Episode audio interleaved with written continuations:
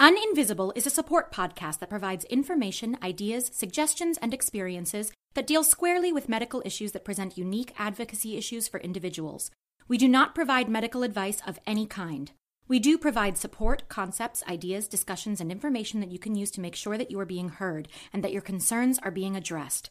Please consult with your physician for any medical issue that you are facing, but we will be here for you along your journey. We welcome all comments about our episodes and, of course, the correction of any errors. Information and comments that you send to us are governed by our terms of service and privacy policy, which are available on our website located at www.uninvisiblepod.com. The opinions expressed by guests are their own and are not necessarily the opinion of Uninvisible or the show sponsors. Most of all, we welcome your stories and experiences to share with our community because without you, this community and the benefit it offers all of us would not exist. Any advertising that you may hear is accepted without regard to our editorial content. Of course, in the event that you are having a medical emergency of any kind, consult your physician or emergency services.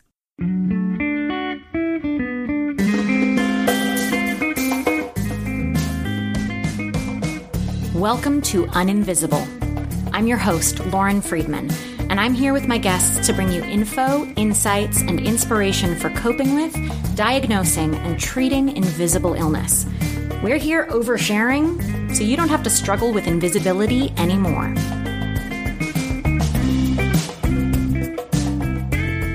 All right, guys, thank you so much for joining us today. I am here with Karyn Buxman, who is a neurohumorist, and she's going to tell us about that, a speaker, and an author. So, Karyn, thank you so much for joining us. I am delighted. Thank you for the invitation. Oh, my pleasure. So, can you start us off by telling us what it means to be a neurohumorist and give us some background on your work? I know what the listeners are thinking. Oh, my, another neurohumorist. um, so, um, I live at the intersection of humor and the brain mm. and absolutely am giddy over all that we have found at this wonderful intersection. I've I've actually been researching the brain and humor for 30 years now. I mean, uh, uh, uh. I started, of course, as a child, but um, I was in grad school and um, my advisors finally supported me when I said I want to look at the relationship between humor health and communication. Mm-hmm. And so little had been done back then. People had heard of Norman Cousins, and if they hadn't if they're not familiar with Norman Cousins, a lot of them are familiar with his story. Um, he is a gentleman who he suffered a debilitating illness, which um, technically is called ankylosing spondylitis and his doctors told him that it was degenerative and ultimately could be terminal and he with the help of some close friends and the approval of his physicians uh, actually checked himself out of the hospital mm. and across the street into a hotel where he still was able to you know get fluids and nourishment and and i think vitamin c therapy was also an important part but the biggest difference in his treatment with all others was the fact that he was friends with Allen Funt. And for mm. those who are really young listening to this and they're going, Who the heck is Allen Funt? Um, he produced a show called Candid Camera. And if mm. you're going, What the heck is Candid Camera? Uh, YouTube it, Google it, yeah. you know? um, but it was it's like, very, it's like punked for, yes, for yes, yes. Yeah. and so it was very, very funny at the mm. at the mm. time. Now we look at it and was like, oh, that's kind of slow. But at the time, hysterical. Yeah. And so um, he watched funny videos that Allen mm. Funt would bring him and found that um, you know, 10 to 20 minutes of belly laughter would bring him two hours of pain free sleep. Mm. And he continued this, and over time, his um, his counts dropped, the inflammation in his body dropped. Uh, it just he um, reduced his pain. He got better and better until he actually cured himself of the disease and then uh, wrote a book about it anatomy of an illness and years later um, went on to repeat his self experiment with um, a book called the healing heart when he mm-hmm. suffered a very serious heart attack and the doctor said you know, your heart's never really going to fully recover and you'll always be an invalid. and given the same process, he showed them. I mean, you know, he just and then mm. his um his landmark book, I think, though, is uh, a book that he went on to write uh, years after that, which really is such a foundational piece in the field of psychoneuroimmunology.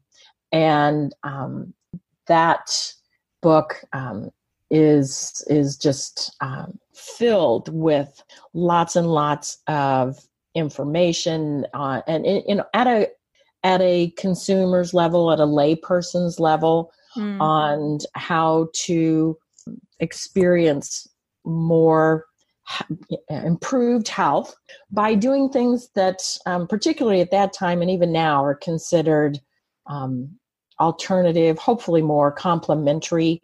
Means of dealing um, and treating an illness and so all that to say that at the time uh, it was it was something that was very different and so people started asking me to share my findings and oh my gosh, I was so excited and I was all ready to share my first academic presentation about the p value of less than 0.05. And I discovered that people thought I was funny. It was like, oh, who knew? and so I started getting the requests more and more, and it was like kind of snowballing. And so I had to make a decision am I going to continue to teach at a college or am I going to speak. And so I thought, knowing nothing about being self employed, do not try this at home.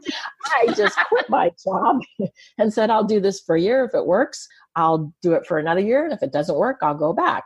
Mm. And um, that was 28 years ago. And so there we go. this has taken me around the planet. Mm. And I have worked with I have worked with children. I have worked with adults. I've worked with the elderly. I've worked with healthy people. I've worked with unhealthy people. I've worked with um, rocket scientists, literally at mm-hmm. NASA, showing them that humor is not rocket science. Um, I have worked with financial planners. I've worked with CEOs and presidents, and I've worked with housekeepers and maintenance men. I mean, the, the beautiful thing about this is that it's applicable to all people, all ages. And um, a little bit later, we can talk about the fact I'm working on a new book uh, that's going to be out this October. Oh, that's exciting. 2019.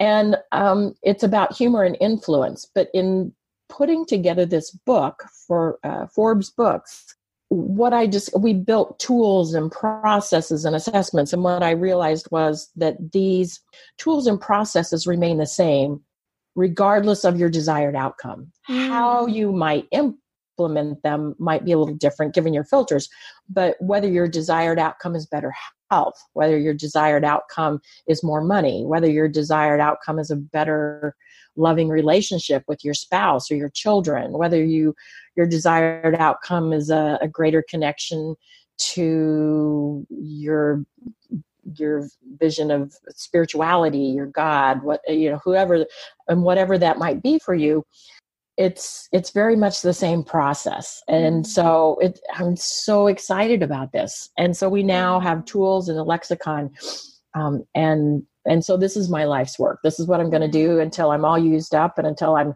too fatigued to throw the my luggage in the overhead baggage compartment. when I don't appreciate TSA fondling me anymore. I always appreciate that person. Yeah, I mean, you know, sometimes it gets lonely on the road. So absolutely. Well, you also have um, there's a TED talk that we'll we'll link to yes, um, on the website. You. Yes, absolutely. And it's a it's an awesome TED talk. It's like under 20 minutes, so it's really easily yes. digestible. And um, really, the focus of that talk is about the intersection of health and humor, which is exactly yes. why you're on the show today. And, you know, we know that your mission is to improve the world through humor and laughter and, and heal the humor impaired, as you say on your website, mm-hmm. which I think is mm-hmm. fantastic. Can you talk to us about the role that humor plays in health with particular regard to invisible and chronic illness? And I, I know we're going to get into your personal experience of that, but um, just from your findings and your research, where does all of this intersect? Wonderful question. Thanks, Lauren. Um, yeah. You know, going back to the brain, and you've seen the the TEDx talk, and and you know, for those who are listening, I'd love for you to uh, to go take a, a look at it. But but humor is a whole brain process. Mm. And when we experience humor, what we're doing is we're firing off this cascade of neurotransmitters, which affect every body system. Mm-hmm. Every single body system. Um, it helps us physiologically, it helps us psychologically, it helps us socially, and even spiritually. And I like to remind people that humor has the power to heal, it has the power to connect, it has the power to influence, and it has the power to enlighten. Mm-hmm. And so, for people who are dealing with unseen or invisible disabilities, um, it's a holistic process. Mm and it helps people physiologically it helps them psychologically and it helps them socially. So help me keep on track here. Let's take a look at this. Yes.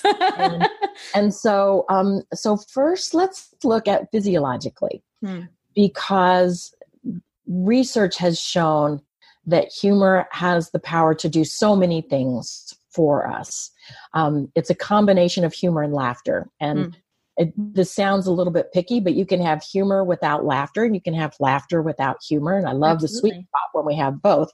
Yeah. Laughter is merely the physiological response of humor, but it does have some interesting effects on its own. Mm. So when we're experiencing humor and laughter, um, all the body systems are affected. So let's just kind of go through them for the people here. Um, for one, it's your um, your cardiovascular system. Uh, humor and laughter when someone is experiencing this it increases the heart rate. Um, it actually increases the blood pressure a little bit but then it brings it down below normal. Mm. and there is this refractory period or this period after you've experienced humor and laughter where you do have that kind of below normal and then it comes back up to your normal range again. But this is actually an aerobic exercise Mm. And so, for people who have ever experienced laughter yoga or laughter for no reason, you know, this is one of the effects that they get. If if you see a group of people laughing and they're doing it for more than just a, a, a minute or so, hmm. their faces pink up because of the increased circulation. They're taking off their jackets and their sweaters, you know, and they're breathing a little bit harder because they're increasing their res- respiratory rate. And so so this is a wonderful thing. And we also find within the vascular system that it affects our makeup of our blood cells. Um, mm. It actually shows an increase in immunoglobulins, and this is this is kind of leaking over. leaking. That's a nurse term. It's leaking over body fluids, death and dismemberment. That's what we find funny. Um, that's what we're here for today now. that's what we're here for. So um, that this is kind of uh, the immune system as well. But um, but we see an increase in things like immunoglobulin A, which is really important for the respiratory system. We see an increase in killer T cells, which are the cells that are constantly going throughout our body and looking for you know the cancer cells that could harm us or other kinds of cells that can harm us and and you know chomp them away kind of like mm. pac-man um, it shows an increased immune response a positive immune response you know and we have seen this on a short term like within minutes and hours we've seen it on a, a medium range term where it might be for days or weeks and then we've even seen it long term where it goes on for months even Mm. And so, particularly when people are practicing this consistently, and that's something that we're going to definitely come back to yes. a little bit later in our, our discussion here. And so, cardiovascular wise, um, it's it's doing wonderful things. Uh, it be, this I'm, I'm, all over the place here but no but um, it's so exciting. That's the yeah, thing i think yeah. the thing that like the thing that i'm really getting from you is that it's so easy to sort of like get really deeply into the details and sort of go off on a tangent because there's yeah. so much rich information that we're getting and some of you people are from the science. And that's what i you know part of what i want because we're definitely going to get into application. But i also want people to know this isn't something that karyn buxman made up. No. and it's something that we now know because of science and and i've written all sorts of different things about it. One of the books that i wrote was called um, is called what's so funny about heart disease. Mm. it's not a joke book. This is this is a book for people who want to cope with their illness and and do so in a in a different manner than maybe that that is uh, what they might have had in mind. But the person who wrote the um, preface for my book or the introduction was uh, Dr. Michael Miller, who is this genius in Baltimore and has done research on humor in the cardiovascular system. And he found okay this is going to be a little technical hang here with me yep he found that people who experience laughter increase an elasticity in the endothelial lining of their blood vessels so what that means for you mm. is that your blood vessels are stretchier and what that means for you also is better blood pressure because mm. when your blood vessels get harder that volume is being forced and it, it through you know a, a, vessel that doesn't give and your blood pressure goes up right um what he also taught me and i don't know how i didn't learn this in nursing school mm. but the reason people lay down plaque in their vessels mm. which leads to heart disease and stroke is because that is our body's way of soothing the inflammation in our vessels Mm. And so, whether it's through stress and we raise our cortisol, whether it's through the stress of diet, the stress of emotion, whatever it is, we are we are soothing our vessels by laying plaque. So if we can decrease our stress, if we can decrease our cortisol, decrease our inflammation, it lessens the body's need to lay plaque down in mm. our vessels. And, and so that's exactly is, what humor and laughter will enable us to do is to prevent absolutely these concerns that actually cause longer term negative side effects. Yes. Um, studies have also shown that it lowers practicing healthy humor lowers your bad cholesterol, mm. LDL, and increases your good cholesterol. Mm. And so that's just the cardiovascular system, right? Yeah. And oh there's God. so many knock on effects that these small systems have on yes. the larger symptoms yes. of be they invisible illness or, or very visible illness, but really right. it all comes down to inflammation and general health that right. that the more you laugh, and I like that you said healthy humor, yes. the more that you you pursue healthy humor, the more of an ability you you allow your body to heal itself is what we're getting at here. Yes. And mm-hmm. it, it and like you said, it's it's totally integrated we mm-hmm. we can't just say oh well i'm only going to focus on my immune system i'm only going to focus on my muscle system or i'm only because they're all interrelated we're holistic we mm-hmm. this is why i love psychoneuroimmunology because for a long time you know medical field in particular thought that the mind was separate. And, mm. you know we're just going to look at the body. And it doesn't matter what the person's thinking. It doesn't matter what they're experiencing. We're just looking at what's wrong with them physically. And now we know you can't tease that apart. It's mm. all related. Yeah. And so that's our you know that's in a nutshell that's what happens in our cardiovascular system. And and you know if you if you get that right then you know got some good things going for you Yeah. we move into like the respiratory system and we're bringing air deep into our lungs. We're forcing it out at speeds. It's been clocked at up to like 70 miles an hour. So people no way! yeah. Wow. It's, it's crazy. And so you know because we have this so our blood becomes better oxygenated yeah and um, you know i i when i'm with crowds and i'm helping them to laugh intentionally one of the things i listen for is coughing because what we find are that some people you know maybe they um, maybe they have a cold, maybe they have bronchitis. Again, now the immunoglobulin A is going to come into effect. Um, maybe they are a smoker. Um, don't do that. Nope. Maybe, don't do that at home, kids. don't do that. don't do it um, anywhere. Or this this sounds really crazy, but this is a thing. Uh, people when they get stressed or when they are tense, a lot of times they hold their breath. Oh, I find myself, I catch myself constantly going, "Oh my, you're not breathing." You know, you're not breathing. the thing you really, you know, you when you really realize it is when you're taking a photo with someone and someone says, you know, like pose for the photo, yeah, and you realize yeah. that you stop breathing for the five seconds to take the photo. Don't this happens to us constantly?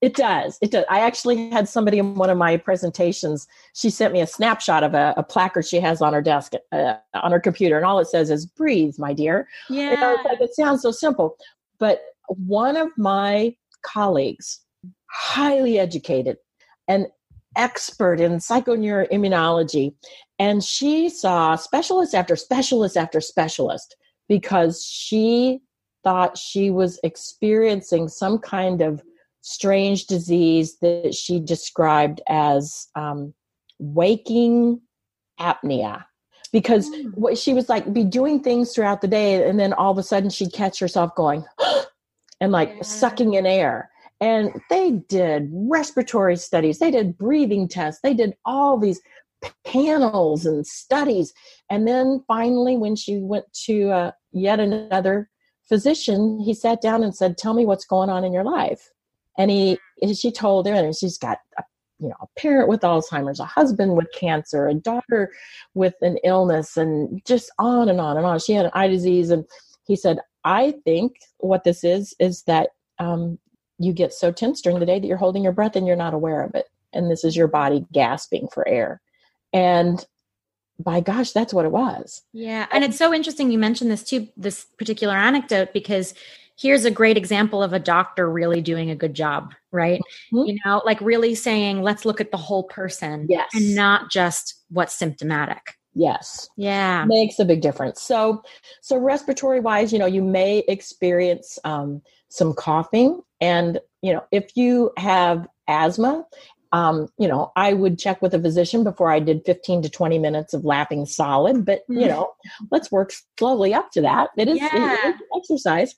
And, um, you know, really the only other people that I think this is not a good fit for are people who have just had abdominal surgery. Sure. Um, you don't want to like split those stitches. Nope. that's that's a real bummer. That's nothing to laugh about. Nope. So, um, so respiratory wise, very helpful. Um, mm. Musculoskeletal system. Mm. This is why uh, a lot of people experience pain or more pain than they would normally feel because they tense their muscles hmm. And they have a lot of muscle tension. You know, how, how many people listening to this have ever had a tight neck or tight shoulders? Or I've got it right now. well, by the time we're done talking, mm-hmm. I want you to compare. Yep. Agreed. I, Agreed. I, I, will participate in this experiment willingly. Thank you. Thank you. um, and so they have they've done studies and so people who have muscle relaxation experience you know less pain less tension less knots you know that kind of stuff. Temporal mandibular jo- joint uh, tmj is something that is very prevalent in women who are working and have families. And um, i was i was working i had a fam i had small children i was going to grad school full time teaching full time family full time and um, went to my dentist because I was having pain in my jaw, and he said, "Do you know anybody who grinds their teeth?" And I said, "No." And he mm-hmm. said, "You do." like, what? Look in the um, mirror, is what he yeah. said. and so you know, it's like during you know during the day, you're going, you know, you're you're being nice and dealing with everyone all day. You're grinding your teeth, and then you go to bed at night, and then you wake up next morning and think, "Ah, I can't open my mouth." Yeah. So and then uh, chronic pain issues, chronic, chronic pain, chronic and, pain. and migraines and stuff for a lot of yes, people. Yeah. Yes. So this can, you know, help decrease headaches and, and, mm-hmm. and other things associated with muscle tension. Even just pain itself, um, I think actually through a couple of different ways. Um, one is possibly through distraction. Not that there's anything wrong with that. Yeah. Um, you know, why, especially if it's something that you have no control over. I mean, you know, you're in a waiting room in the doctor's office, you know, and it's like he's running behind. There's nothing you can do about that. Right. You know, how can you distract yourself or reframe? That's one mm. of the things mm. I, I teach people. And so distraction is good, but even beyond distraction, they've done studies. For instance, one study that they've done are with people. The way they the way they induce pain for people is um, nonviolent. Nobody was harmed in the making of this experiment, but they have them put their hand in ice water. Mm. And, you know, at some point that becomes uncomfortable. And the longer they can hold their hand in the ice water, the greater their pain tolerance. Mm. And so they found that uh, both adults and children were able to experience greater pain tolerance after they'd experienced humor.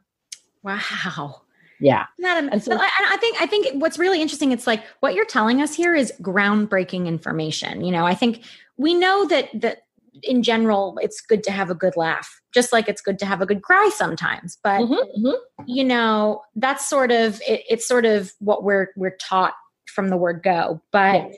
this is where there's scientific data that is that is supporting the the true the the actual fact, you know, that yes. that laughter is healing and yes. not just for small issues in the body but also for something like chronic pain adding that into a treatment regimen is going to really support you. It's not because the reader's digest says it's the best medicine. Right I mean, this this is why i have stayed with this work for 30 years even when people said there's got to be a better way to make a living there has been is you there know, though you're laughing for a living but but um but this is so exciting to me. Yeah. What we're discovering and and we're we're you know there's still lots more to come here. Mm. Um and so, you know, pain management is something that's really really very helpful for people whether it's a seen uh, illness or disability or an unseen mm. and so you know we've uh, that's the the uh, the cardiovascular the respiratory um, somewhat we've talked about the immune system mm. um, let's talk also about um, you, this, this is physiological and psychological in terms of alertness. Yeah. Um, people experience more alertness after they have experienced humor. They experience more creativity. They experience more focus. Lots of lots of benefits, and those have to do with the brain, and we'll, we'll talk a little bit about that more later. Mm-hmm. But in terms of people, also with the inflammation, um, you know, inflammation in the body exacerbates cancer, it yeah. exacerbates Alzheimer's, yeah. it exacerbates immune, autoimmune disorders. Absolutely. Um, all of these things are tied in. And so, one of the effects of humor also is to lower cortisol. Mm. And so, when we lower cortisol it's like you know it's like dousing out the fire mm-hmm. lowering it at least for periods of time so your body has an opportunity to heal itself but you know people with skin diseases eczema psoriasis those kinds of things those are are things that it, it deals with um, people who experience diabetes you know mm. this is again this is something that if we can lower their cortisol um, in addition cortisol uh, being the stress hormone the stress hormone yeah. and it, it, it is the major bad juju in terms yeah. of creating that inflammation throughout our body and yeah. um, so we really want to get a handle on that um, when i wrote what's so funny about diabetes um, one of the studies that i came across and this was one that i did also mention in the ted talk was the fact that um, it lowers blood glucose. Now, this is for people who have diabetes or who are pre diabetic. It doesn't lower the blood glu- glucose of someone who's healthy and has a normal blood glucose level. Hmm. But the other thing that we saw a decrease in is proteins. The renin and angiotensin in um, in our blood was also lowered, and these are the culprits in um, creating kidney d- disease, chronic oh, kidney wow. disease. And so this is why people who have diabetes often end up needing um, renal transplants, kidney mm-hmm. transplants, or whatever. Um, you know, it also has to do with the different things to do with the circulation. But again, humor can help with those. And then um, the one of the crazy things that is just so wonderful um, that they did in a study and in a repeat study, it's not just one, um, that persons with diabetes who practiced humor, mm. they also saw positive changes beyond the level of DNA. They oh, saw oh, wow. it at the genetic level. And what, oh, wow. What we're talking about here, yeah, that just gave me chills. Yeah. So what we're talking about here is epigenetics. Yeah. Epigenetics. What if you are a young adult with diabetes and by practicing your medical regime but adding humor to it mm-hmm. what if you could change your epigenetics um, that's unreal you know but it's real but it's but, it, it's, but so, it's, you know, it's amazing it real. It is real. Yeah. And, you know, with the um, level of persons experiencing diabetes now at an all time high, right now it's one out of 10. And by 2050, they are estimating it could be one out of three. Wow. What we're doing isn't working. Mm. We need to be looking for ways outside the box. Yep. And why not add this to your regime? You have nothing to lose. Sure. Maybe it won't change your genetics, but maybe it will. And in the meantime, you've created a healthier, happier you and a better quality of life. Well, and that's where we tie into the psychological element as well. Yes, yes, yes, yes. About. Yeah. Yes, because psychologically, so, you know, physiologically, we can say that it, for every body system that is negatively affected by stress, which Mm. is pretty much every body system, we can now see a positive effect with humor and laughter. Mm. And so to explain and convince people to start making this part of your daily routine Yeah. can be a game changer. Yeah. So we've looked at the physiological. Let's look at the psychological for a minute because, in terms of psychology, humor will lower anxiety. Absolutely. It decreases stress. It increases creativity. It increases focus. One of the things that we find when we do, when we look at the brain, going back to that again, one of my colleagues, Dr. Lee Berk, he is one of the leading researchers up at Loma Linda here in Mhm. California. He studied the brain and he studied, this was on live people, and, and he, he put people into two groups. Um, one group, well, actually three. I think one group just, they did nothing, maybe just, you know, read reading material or whatever. Mm. But one group watched Saving Private Ryan. If you haven't seen Yep. that, um, It's a very stressful movie. Yeah yes. Very stressful. very stressful movie. And then um, the other group experienced humor, and he gave them a couple of choices. And this is important because what's funny for me might not be funny for you. Sure. And so they tried to factor some of that in so Mm. that, you know, that it really was something that they found humorous. And what they found when they looked at their brains was not only is this a, a whole brain activity, but we all they also were able to measure brain waves and and not just alpha beta delta theta. Now because of our technology we can also measure gamma waves. And gamma waves we used to think of as artifact. Back in the day when it was analog it was like oh you know we don't know what that is but it's it's not anything. Mm. now we know it really is something. Mm. and the gamma waves are across your entire brain. It connects all parts of your brain and when people people who in the past have, have been seen to have this gamma wave pattern are people who are experiencing and practicing deep meditation Yeah. and deep mindfulness And we we know that there are scientific studies that- support meditation and mindfulness Yes. for healing as well. yes And we Mm. know that when people are in that state from those studies, that they are experiencing being in the flow, um, being focused, being productive, feeling connected. And so we are we are making that bridge that you know these are the things that people are experiencing with gamma wave patterns in meditation and mindfulness this is what we um, are seeing also in people who are experiencing humor and this is you know this is a gateway for us to start doing some really cool research on that but this Mhm. is something that really has only um, been measured you know it's been about five years it's it's just really oh, it's very new. Yeah. very new in terms of science and research this is really really hot stuff Yeah. Super So- exciting. it is very exciting. And so for people who, you know, they're experiencing mood swings and they're experiencing crying and you know i will say um, crying is really very good for you Mm. it really is it's it's cathartic it's cleansing it's just if you're Yep. crying all the time it starts to upset the people around you Sure. well, and, and if you're crying all the time, it might even be too much for you. It's very Yes. from humor, I think, in the way that your body's processing it.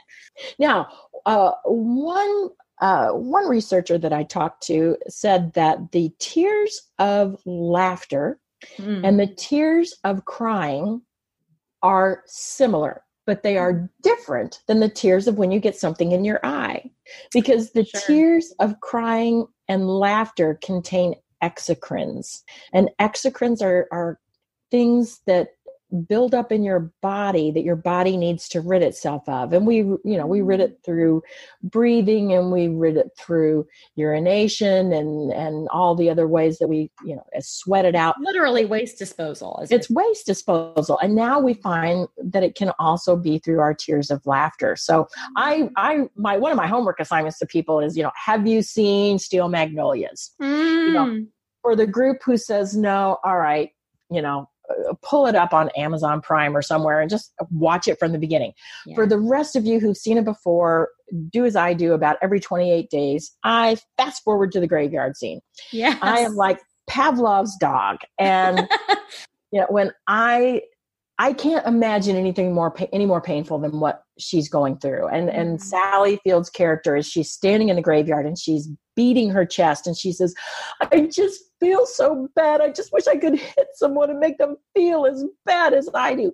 And Olympia Dukakis grabs Shirley MacLaine and says, "Here, hit Ouiser." in a nanosecond, you go from crying to laughing. Yeah. And you know, even um, even Dolly Parton's character Truvy says laughter through tears is my favorite emotion. Mm. So it's it's something that's very cleansing, and I, I do I think crying is very good for people. But and sometimes when people will come to me and say, I I can't bring myself to laugh. Why can't I laugh? Mm. I ask them, Are you done crying yet?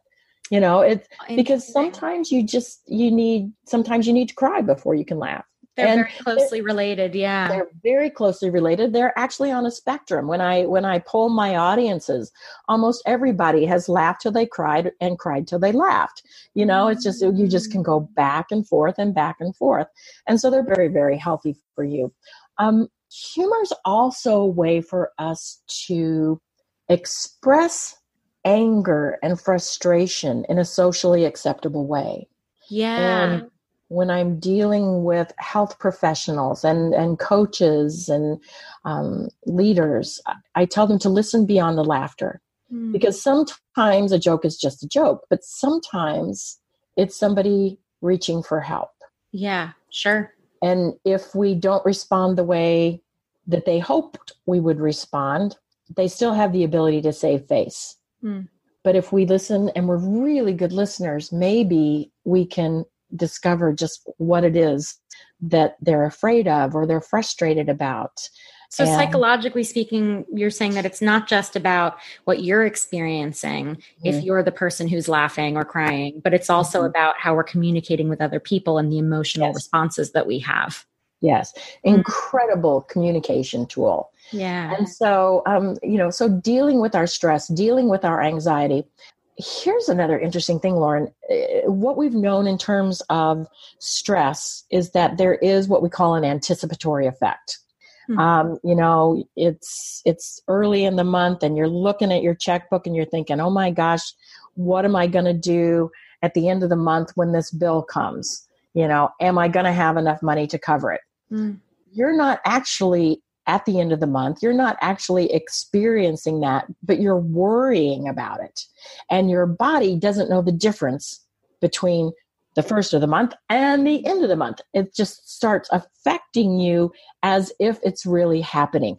Cortisol's going up, muscle tension's going up, you're feeling scared, your anxiety is going up. All these things and the event hasn't happened. How, yeah. Have you ever had an experience where you really got worried sick about something and it never happened? Oh yeah. Well, and I my therapist says to me, "Don't worry about things twice." Whenever I'm anticipating, know. you know, the advice she says she gives me is worry about it when it happens. And for me, that's been a real key unlocking yes. that that potential to not feel the stress if I don't. Yes. But yes. it's amazing how when when I was taught that it also gave me a sense of humor. Mm-hmm. And having that humor to break through the muscle tension and you know the the tension in our respiratory system and everything that you're saying physiologically that can yes. help us release psychologically. Yes, implications here are huge.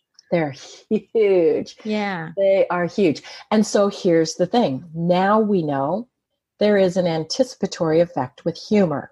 Mm, that's so exciting. I know. I feel like I may be geeking out on this episode more than I have ever before. I'm telling you, because all the things that we just talked about that humor can do for you, Mm. it can do just thinking about it. Well, well, isn't it that kind of thing? It's like, oh, you had to be there. It's when you're laughing at about a story or a joke and you can't get the words out to tell someone else because you're just remembering it and it's making you crack up. And that in itself, what you're saying, our data is showing us that, that that's the anticipatory effect that's going to have a totally positive effect on our entire body. Absolutely. And so this is part of what I teach people is Mm. how can you develop a repertoire of things that amuse you Mm. that you can tap into any place anytime. YouTube's very handy for that. YouTube's very handy. And that's really accessible. And that's part of what I teach in terms of your environment. But even in your head, I must have at least half a dozen stories that if I'm stuck behind the steering wheel and I can't pull up YouTube on my phone, I go back mentally to the time my mom and I were in a store and she saw the display, the food display, and this lovely skillet. And she was, she just knew it was all fake. So she went out and stuck her finger in it. And yolk starts running all over. And, you know, she's looking so puzzled at her finger and looking, and the woman behind the display is, is looking at my mom and she goes, Why did you do that?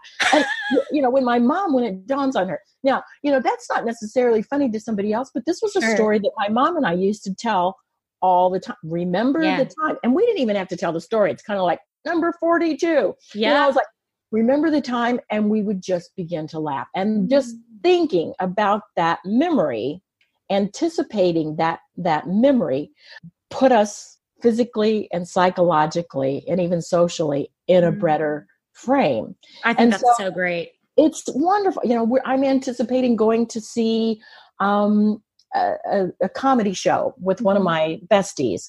Um, I have uh, somebody, an accountability partner, and every day we text back and forth and send one another humorous things. I'm I'm anticipating something Yeah. fun happening, and it hasn't happened yet, but already, you know, it's like boom, boom, Yeah. boom.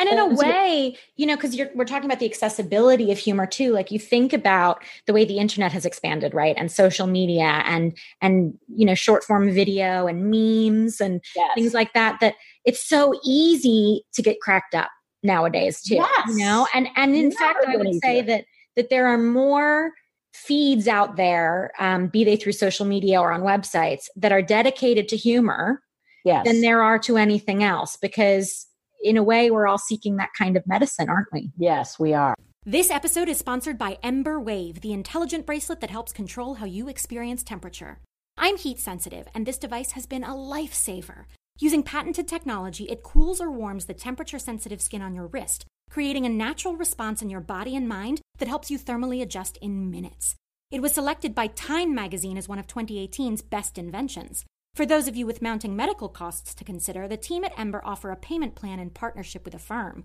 And because you listen to Uninvisible, this August they are offering you $50 off. Go to embrlabs.com, that's E M B R labs.com, enter code INVISIBLE50 at checkout, and experience personal thermal wellness on a whole new level with me. And this, this leads us to one of the last things that I want to mention because we talked about physiological and we talked about psychological, but I do just want to make a quick statement about social Yeah. because many people have heard the quote by Victor Borge laughter is the shortest distance between two people. Mm. And now we know part of the reason that is. Um, I like to point out to people, especially when I'm working with international audiences, that laughter has no accent and Yeah. that this is something that can bond and connect us. But now at the brain level, we understand even a little bit better why that happens. Oh. Because one of the things that's released when we are sharing healthy humor with another person is the release of oxytocin. Of And course. oxytocin is what bonds us. This is what mothers, you know, experience when they have their children and with them and all. But you can experience that with another person. And so it's bonding you, bringing you closer together. Mm. And so this is so powerful.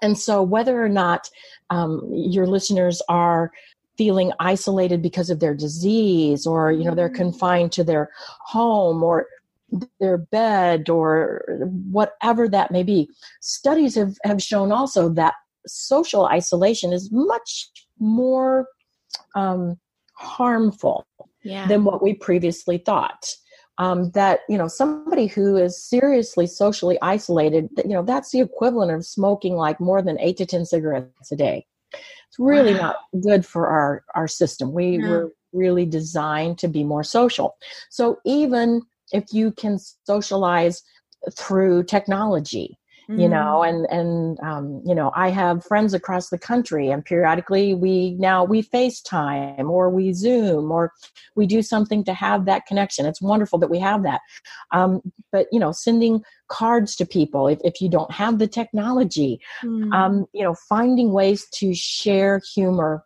with other people and and one of the uh, one of the things about this also and this is an important point particularly for leaders but for anybody mm. is that exhibiting humor increases your likability mm. in terms of if you read robert cialdini's book on influence likability is extremely important for influence it's important for connection and if we experience humor with another person we're influencing them by increasing our likability.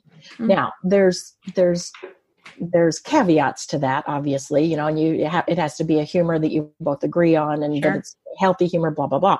But what a wonderful way and even reason to connect because i know years ago um, somebody was saying you know because i'm i'm an entrepreneur and i have to do sales and mm. i was mm. like i don't know how to do sales and they say you have to contact people every day and it's like and do what? But to say what? Buy me? You know so, yeah. you know people don't want to buy you know they don't want to uh, buy but they people want to buy they don't want to be sold to. They want to connect though. Yeah and so now i realize oh i just i stay top of mind by sending them periodically something fun something yeah. funny and that brings us closer together. And if I can stay top of mind, more likely to buy from me. But if it's a neighbor, if it's a friend, if it's somebody in your church, relative, whatever, mm-hmm. if you can share some humor, you're going to increase the connection and decrease your social I- isolation. And that's that's really, also really what, what's interesting that I'm thinking about as you're saying this is that it doesn't just apply, you know, socially or personally as well as professionally, but it also applies in the medical system, right? Like Absolutely. I think about the doctors on my Ugh. team who I have the best relationships with are the ones I sit and crack jokes with. Yes. You know? Yes.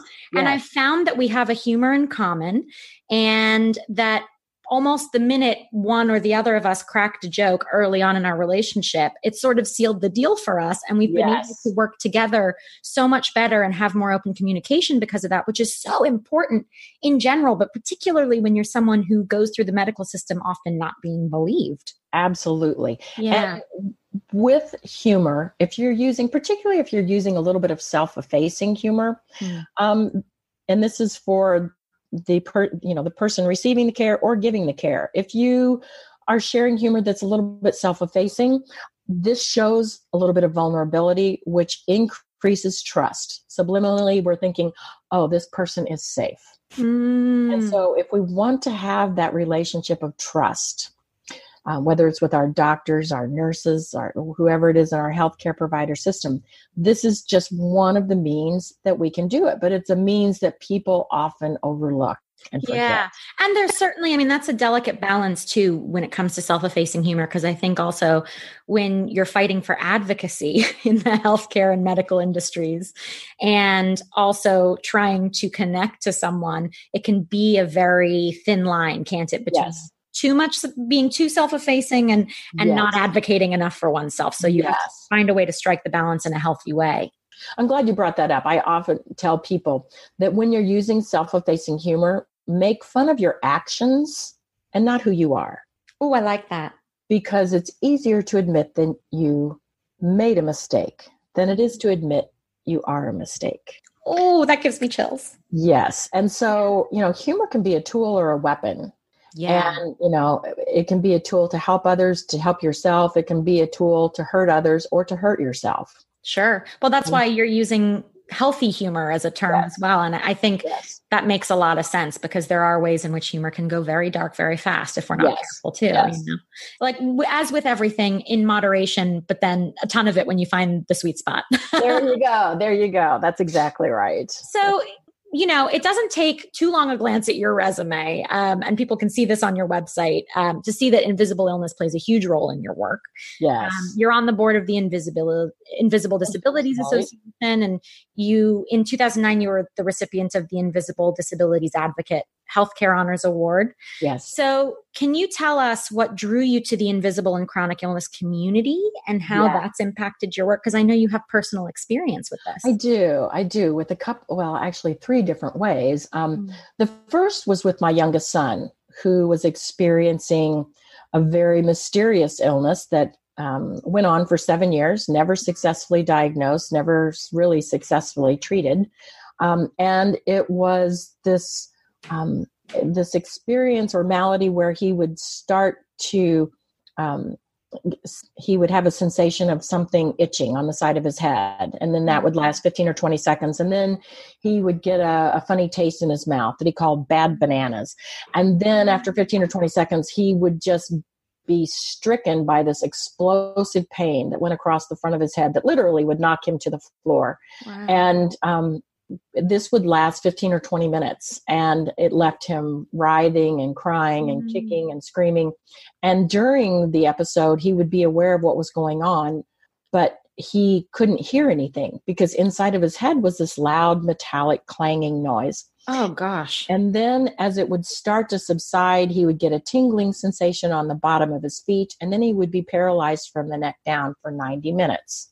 Almost oh goodness. a minute. It was just like in, about 20 minutes he would start to get a sensation in his toes and then in his feet.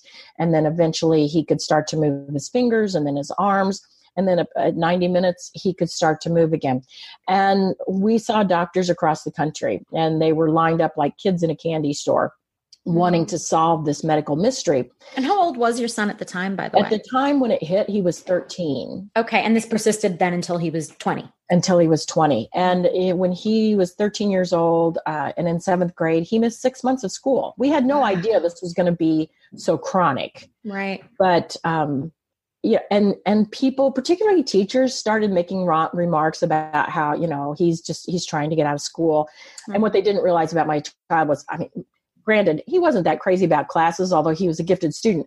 But he was Mr. Social Butterfly. To miss out on all that was going on with his friends was torture. Yeah. But we couldn't let him go to school and have an episode where he would get trampled on the stairs. And so, you know, our rule was that he had to have at least five days without an episode because sometimes they would be a month apart.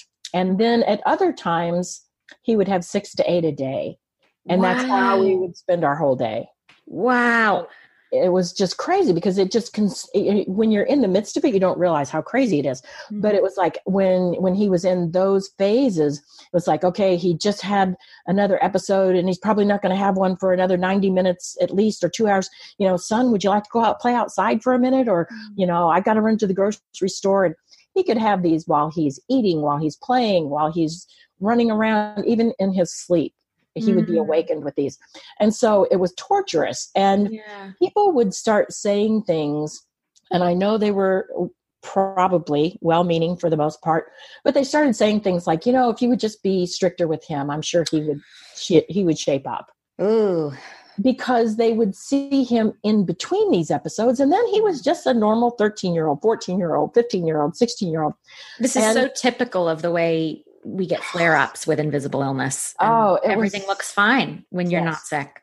He was yeah. he was devastated. He was just devastated. And at one point, we were contacted by um, one of the many places we went to was the Diamond Headache Clinic in Chicago. Hmm. And um, they had been contacted by the CBS News show 48 Hours, hmm. and they wanted to do a special on pain. And so they reached out to them saying, Do you know of any children um, that we might interview. And they said, you know, we, we can't say yes for them, but here's the con. So, mm. so um, CBS contacted us, and and my husband at the time, his first response was no way. Mm. And I said, you know, this is this is really Adam's decision. and adam said if this if this could help someone um, mm. even one person i want to do it and well that's and, a really mature decision to make when you're quite young as well yes and as an aside it helped a number of people you know who mm. who contacted us or diamond clinic or or um, cbs and during this 15 minute segment that they did just on him um, we had video footage of him experiencing these episodes. Mm. And once they put that on national television, um, particularly in our hometown, the people who saw it said, Oh my gosh, I had no idea. And yeah. I said, Yeah, I know you didn't. Yeah. Um, and there was still some judgment by some people, but you know, that was probably my biggest lesson was the judgment yeah. Um, people couldn't see what was wrong with him, so they just assumed he was making this up. Yeah. And um, that was heartbreaking. Isn't, isn't that a situation too where humor could have bridged the gap or you know in in him coping with with his illness like did did you guys ever turn to the research that you were doing at the time and say well maybe if we take you to a comedy show or well the good news is um, he ended up actually moving to chicago and studying with second city Oh, how funny. I will say that um, he inspired me because, I mean, he's naturally funny and he makes me look mm-hmm. like paint drying on a wall. but but he used a lot of humor and obviously we weren't laughing all the time but he used a mm-hmm. lot of humor with his nurses and physicians i remember this one physician in particular um, because like i said neuro- neurologists lined up outside the door like kids in a candy store all wanting to this one came in and goes, I'm going to, you know, discover this disease and I'm going to cure it and I'm going to name it after me. That's and a my, bit egotistical. And my son looked at him and goes, and me. Um, yeah.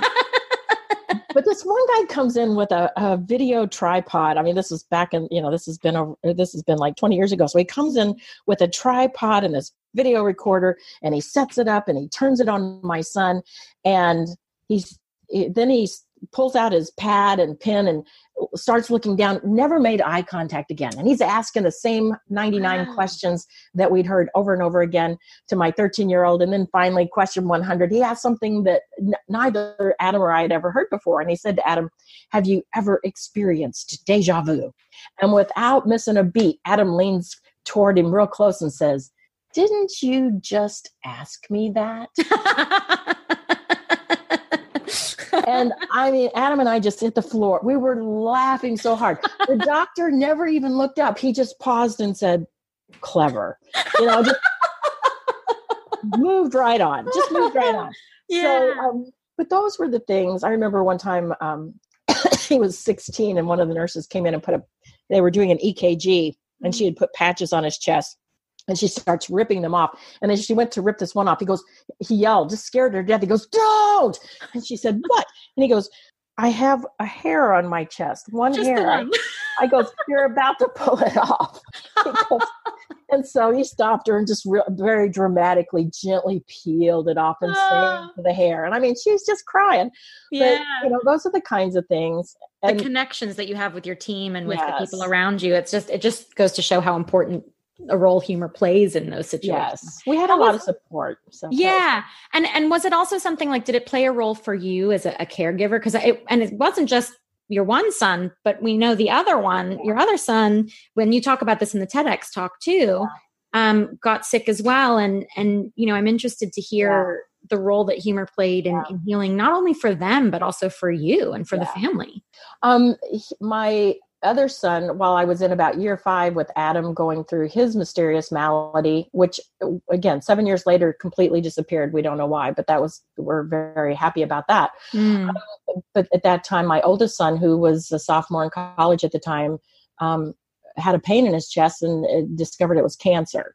Wow. And so we went through, you know, weeks and months of chemotherapy and surgery and and just all sorts of issues that were really painful and very scary for him. And again, um, whereas my youngest son is somebody who is very much he's an extrovert and he's the he was the class clown. Mm. Um, my other son more stoic, more quiet. But if you if you watch and listen close, you know you catch all sorts of humor. And mm. um, before he had been diagnosed with cancer he had worked um, with a, a, group of, of guys and he and his bestie um, they had been given the names tonto and the lone ranger for reasons i don't understand. But um, you know a mom doesn't ask. And at one point during his um, chemo all these guys come over and everybody's laughing and cracking up and and when they left he was smiling bigger than i'd ever seen him smile through this whole mm-hmm. ordeal. And i said what was going on in there? And he said oh they gave me a new nickname. And i said really? What what was that? He said chemo sabi. And you know uh, we're both just cracking up. so you know it was really a very important part of his healing process and yeah. his coping his coping I was just it was so you know two people very different ways mm-hmm. of expressing themselves but i was so glad that they had picked that up through my studies and i and and myself i mean i even contacted some of the people past clients and said you know here's what's going on in my life and i just have to tell you thank goodness this stuff works because otherwise yeah. i'd have to call you back and say you know all that stuff i told you load of crap so um, you know, and and then it went on to help with my mom, and you know, she uh, was just this amazing woman mm. who later uh, developed the thing she feared most, which was Alzheimer's. Yeah, and you know, it's just I I'm doing a project now for the Alzheimer's organization um, for the longest day on June 21st, and I what I'm telling people is that Alzheimer's is no joke but it can be a laughing matter. And she said to me on mm-hmm. multiple occasions, um, I'm so glad that I've learned the importance of humor. And mm. she said, you know, she said, I'm not laughing all the time, but I can find the humor in things. And she said, Your dad's not there yet. Mm. And and it, you know, the reason for that is that so much of our humor when we when we're adults. And really i'm sure this is the case for your listeners. So much of our humor comes from pain and discomfort. Mm. we're not laughing about a big fat paycheck or a great hair day. We're laughing about the things that make us crazy. Yeah. and you know so she could laugh about the fact that she had people over for dinner and never turned on the stove. Um, you know that we would all laugh about the mystery meals of you know did something get put in or did something get left out? But but you can't experience humor from pain until you've experienced some emotional distance. Mm. And she, even though she was the person that had the illness, she had that emotional distance. My dad did not. It was just too painful for him to see the humor in it. And so, you know, with that kind of experience, it might take you hours, days, weeks, months even years, if ever. Um, but if you can give yourself permission mm. to reframe it and to yeah. maybe try playing with your pain just a little bit, mm. that emotional distance can become just just so important in your healing because that allows you the ability to laugh not at the person or laugh at yourself, but you're laughing at your illness. You're laughing at your actions and mm-hmm. and it's empowering. Yes. It's empowering. If you can laugh at Alzheimer's, if you can laugh at cancer, you're no longer victim, you're victor. Yes. Absolutely. I think that's really true. It's about changing the power dynamic. Yes. Isn't yes. it? You know, and, and not letting an illness define who you are, but mm-hmm. letting your really choosing to see it in a different way. Right. So what is your take on you know we're always i always ask people about work life balance because i think it plays such a huge part in the day to day whether or not someone's chronically ill right? Yes yes. But that idea of just being busy how do you see that reflected in our approach to healthcare and wellness? And and do you think that laughter can teach us a lesson in muddling our way through all of that particularly if we're someone who's trying to get through the day to day and has limitations because of chronic or invisible illness Yes, yes. Um, my husband and I, um, currently we we talk about this internally and i think at some point we'll we'll start putting this maybe in the next book we call it the 2% solution because really you know at work 2% of your 8 hour day is 10 minutes mm. you know could you could you allow yourself 10 minutes to take a break you know and and use some humor intentionally. I mean there's so many ways you can use it without being disruptive and without being inappropriate. Mm. um, but but i think that in today's society we're rewarded for working and becoming workaholics and yeah. Oh my gosh you hear it's become a competition. It's so crazy that it's an epidemic I, really. It is. And yeah. and people become competitive well i've got 700 unread emails in my inbox. Well, that's nothing. I've got a thousand. Yeah. like, and, and, you win? I mean, yeah. you know, it's like, so seriously? well, so yeah, we're like this competitive, like the one who works the most hours and kills themselves the most is somehow yeah. the winner.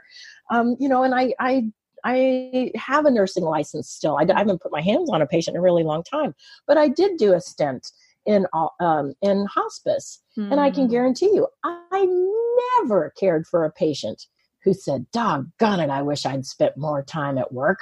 Yeah, yeah. never, never. Yeah. And so, you know, this this has been a year where um, I've had several people in my life whom I'm close to pass away unexpectedly, mm. and I realized that even though I feel like I'm doing it for a good reason and that I have this uh, worthwhile purpose, you know, I have allowed that to take over so much of my life and that I haven't been staying in touch with people.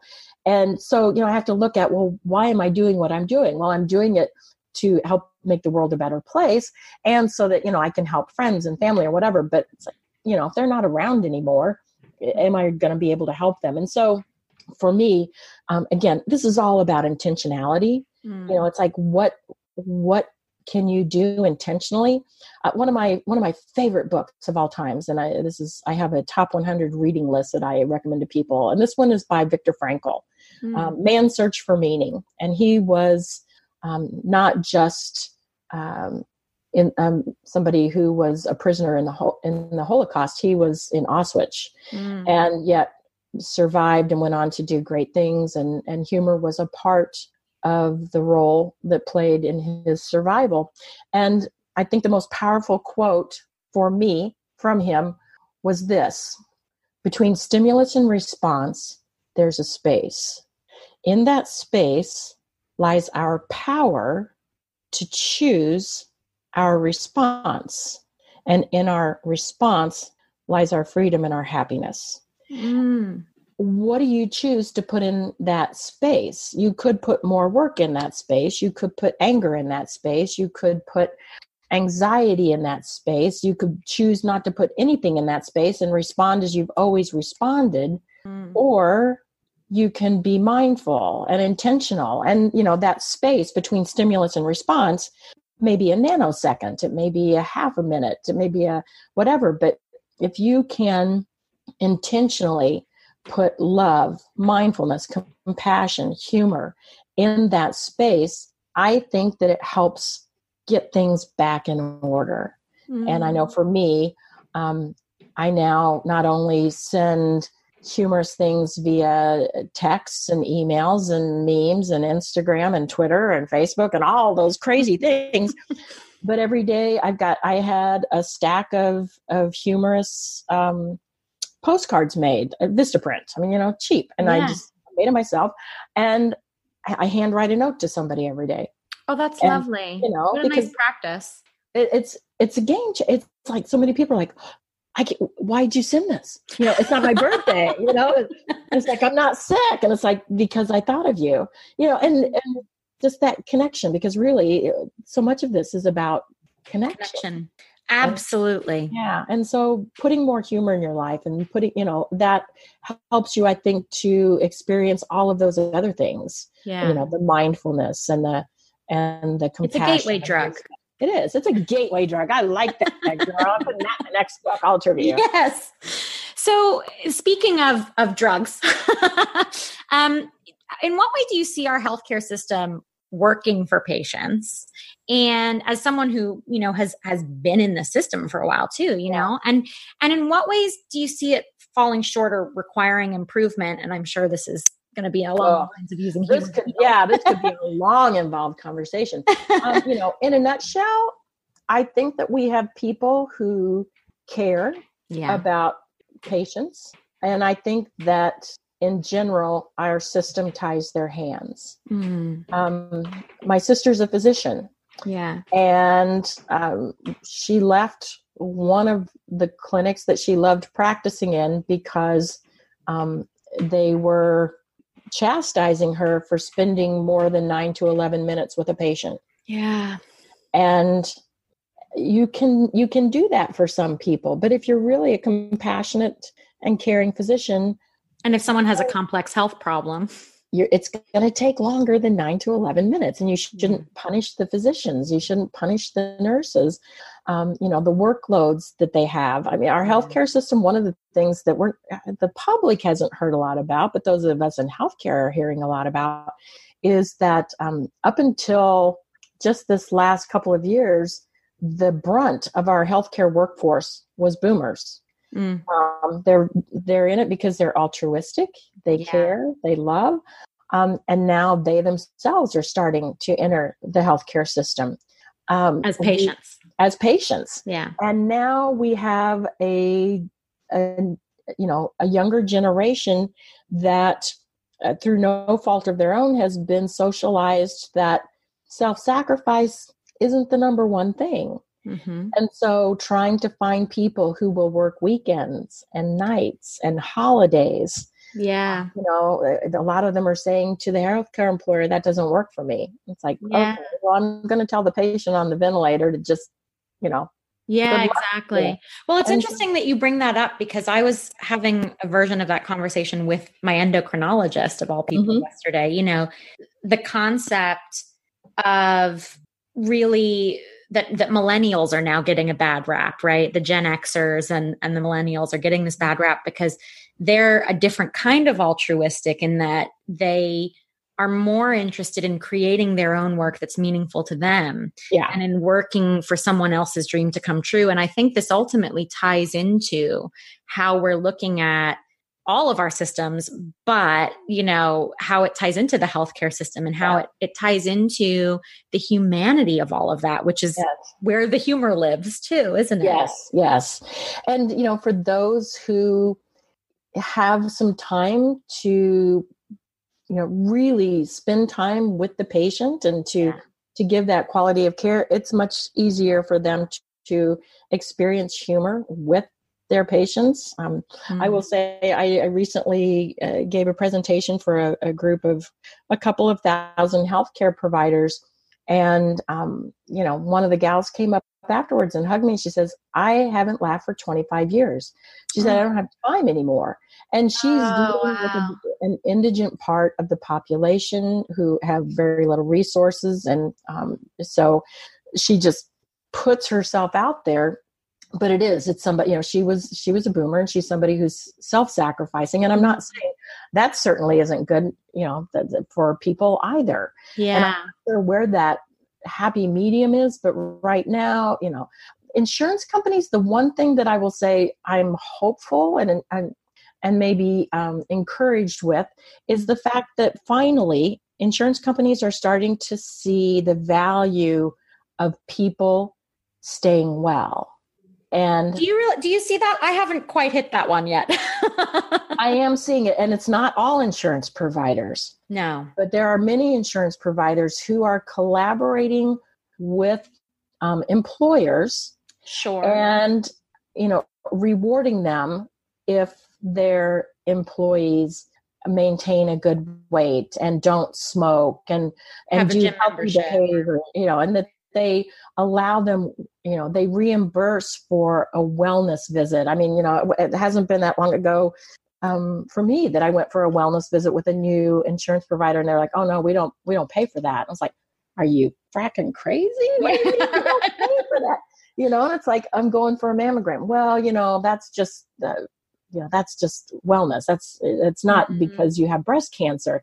I mean those are the kinds of crazy things yeah. that, you know when we get penalized um, for taking care for preventive of care and yeah. so i also see um, it's not typically hospitals per se or clinics per se but i have seen a lot of um, long-term care and also like cancer centers and things like that where as they look into different kinds of um, complementary things that they can do to keep their people well that they're looking into things like humor and meditation and mm. art and music and how can we bring these other alternatives in to help make people healthier and so yeah. we still have a real long ways to go and overall um, i just i just would like to throw our whole healthcare system into next week because yeah. um, right now I think it's it's very broken, and I, I think it may even get more broken before it, it gets, gets, better. better.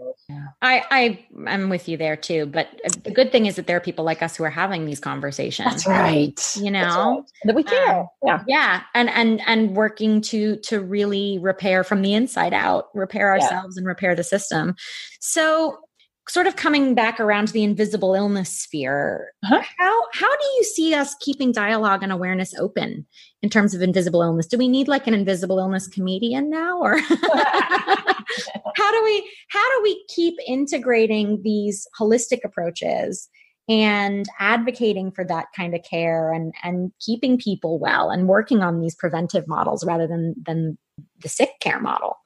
You know i love people um, like Wayne Connell, who is, you know, he's the he and his wife Sherri are the the co-founders of the Invisible Disabilities Association, mm. and every year they have an annual banquet, and he's been so savvy about not just recognizing people who um, are doing things right and not just people who are very very interested in invisible disabilities but he brings in others who's who they need to have their awareness raised mm-hmm. and who when they you know can come and experience this and see this that they can um, they can be exposed to and get caught up in some of the excitement enthusiasm of what could be Mm-hmm. And um, you know, I he always has fun themes, and I think it was a year or so ago, it, uh, his theme was all about humor and healthy humor. Mm-hmm. You know, and but he's involved diff- because I think that one group by itself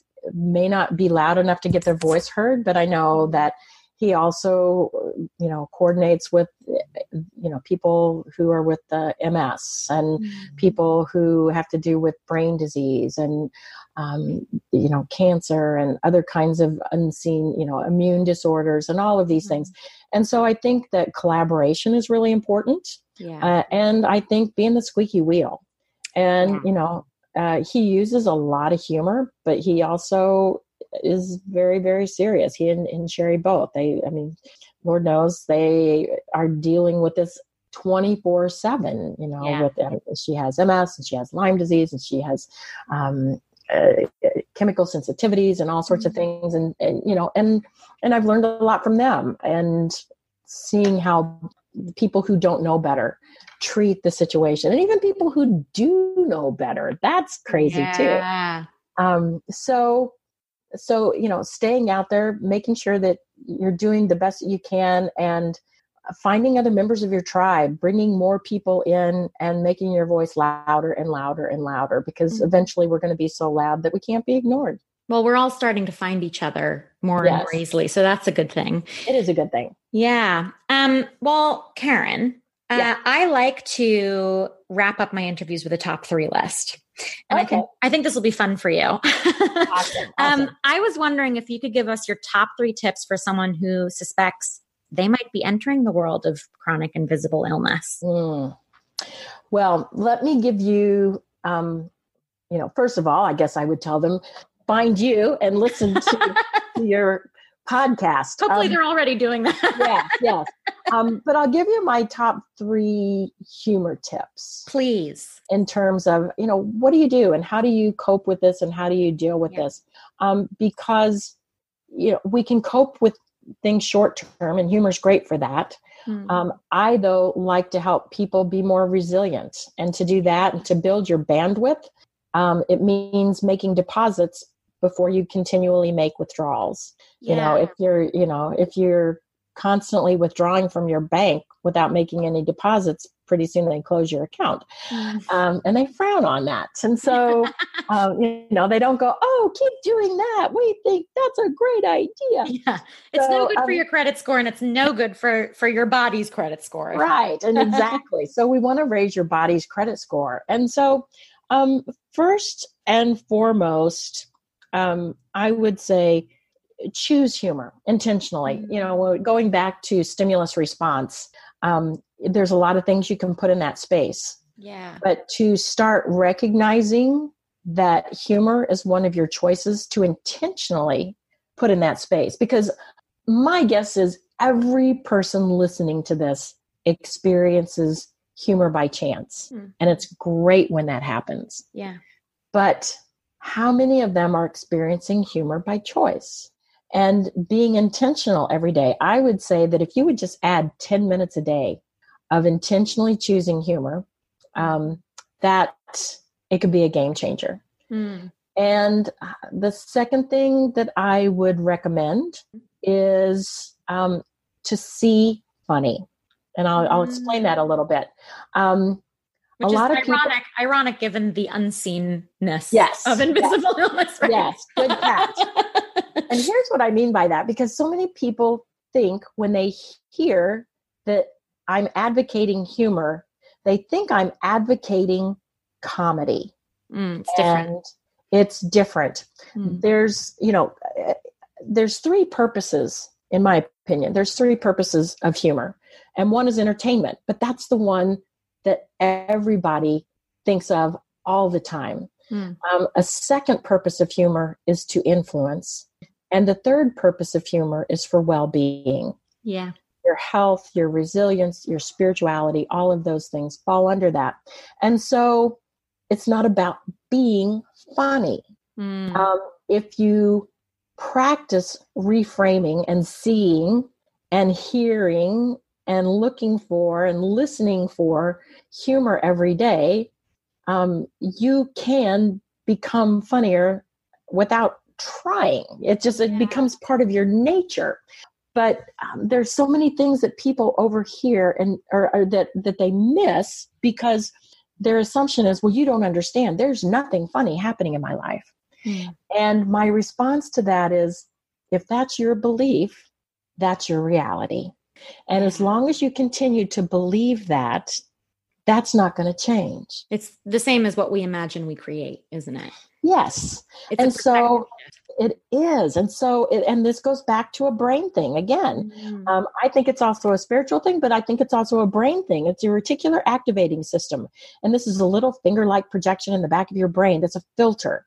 Mm. And when you pay attention to something, it says, oh, that's important to her. I'll make sure she sees or hears more of that. Mm. You buy a red car and your brain says that's important to you. And now on the highway, you see all these red cars and you're thinking, when did everybody buy a red car? Or somebody in your office is pregnant, and all of a sudden you look and then throughout the building, it's like, oh, everyone's God, pregnant. baby boom. Yeah. Like, uh, people are always pregnant, but it's just like this is your filter. And yeah. if you tell your brain it's important for me to see and experience more humor, mm-hmm. your brain will help you find that. Yeah. So don't give up. If the first day you don't experience it, you know, don't go, ah, oh, see, I was right. but yeah, because if you do it and you experience it, now you have synapses firing. And if you experience it again, they fire again and wire a little more. This is neuroplasticity at work. Neuroplasticity at work. And yeah. Hebb's law says that neurons that fire together wire together, and the more you do it, the easier it becomes until you can't not experience yeah. around you. So don't worry about being funny. Right. Look to see how can you experience more mm-hmm. humor. Yeah, um, absolutely. Um, and then I'm going to jump to one um, that might surprise people, but I would say um, become a student of humor. I think it's that important. Um, there's, and that doesn't mean going and taking a comedy class necessarily. Right, right. No, there are so many organizations and papers and magazines and journals and um, a nonprofit organization that's very near and dear to my heart. And, and I get no financial compensation from this group, but I just think I love their work. And that's um, the Association for Applied and Therapeutic Humor. Mm-hmm. Um, that's aath.org. And they work with people in all walks of life to help them experience and apply Mm-hmm. more healthy humor and so there's there's people out there there's laughter clubs there's other kinds of things but um, you know people like myself and and many of my colleagues we have ongoing resources and we do that because we're so passionate about it but but we are really i think very much in the pioneer stages yeah and if you become a student of humor you're gonna you're gonna be riding that wave of so many more things mm. um, that are beneficial and different ways to mm. experience it yeah absolutely and and one way to do that because you were talking about sort of like putting your deposits in the bank right yeah is even as simple as like saying all right we're going to set the 10 minutes aside today but like i'm going to start making a playlist of things that crack me up or yes. or like when something funny happens like my mom and I had something happen to us yesterday that, and we'll say one word to each other and we both know it's a funny thing. You just write it down. I know if I think of that, it's a funny thing, you know? Yes. So having those resources that are not just resources that are available through organizations like AATH. Absolutely. But also that you have your own personal store of those, right? If you, if you increase the odds, I, yes. you know, I, I call this stacking the deck. What can I do to stack the deck? I can put more things on my phone, you know, mm-hmm. apps. I can bookmark things things. I can eh, have more things in my home in my office i can follow funny my- accounts on social right you know yeah. surround yourself with people who are funny and not the people who you know they're two kinds of people those who bring joy when they enter a room and those who bring joy when they leave a room so, you know, don't be the latter. You know, don't surround yourself with the latter because those yeah. people come into a room and they suck up all the good oxygen and then they leave. You want to surround yourself with the people who are uplifting and positive mm. and fun, and you want to do it consistently. I, would say that that's um, a caveat to all of this. Uh, one of my dear friends, who's been one of my mentors uh, in business, said to me once, "Consistency trumps um, commitment every time." Mm and I would agree. Yeah. You know, so just make a make an agreement with yourself that every day I'm going to do 10 minutes minimum. You know, you can always do more. But every day 10 minutes. I'm going to get up in the morning and I'm going to listen to something or I'm going to find something or I'm going to reminisce and meditate on a past experience. And, you know, there's no need to buy any equipment. There's no need to go anywhere. Mm-hmm. You you have all of this accessible to you right now, right here. Yeah. Well, Karyn, this has just been an absolutely gorgeous and, and really eye-opening interview. And I thank you so much for for joining us today. Can you tell us where guests can find you and your work online? Absolutely. Um, I'm going to say the best place right now to go. I've I've developed actually a special link for mm-hmm. people who are interested in learning more and ongoing and what I call prizes of unspeakable value. Mm-hmm. And um, that web link is just humor for me. Mm. That's I made it short, easy. Yep. Humor for me. And if they go there, um, start off right away by downloading. Um, it's a sample copy of the book that's coming out with Forbes this fall. Uh, not a, a, copy, but a sampler. Chapters. It's like yeah, yeah, sample sample chapters and things. Mm-hmm. And also, you know, if if you're willing, then you want updates on research and all that kinds of good stuff that trips my trigger and hopefully trips yours. Um, if you go there, we'll make sure that you get that on a regular basis. That is so fantastic, and we're going to link to everything as well on on the episode page, and um, certainly link to the books because you've written a number of books and contributed to a number of books, including some of the Chicken Soup for the Soul books. Yep. So um, we're going to link to all that stuff and to your wonderful work um, on the episode page. And um, thank you so much for joining us. And I really, I know that everyone's going to get so much out of this. And at the end of the day, what have we learned here today, guys? Humor heals. So, yes. Karyn, thank you for teaching us one of the most important lessons we could have learned. Thank you. It's been my absolute pleasure.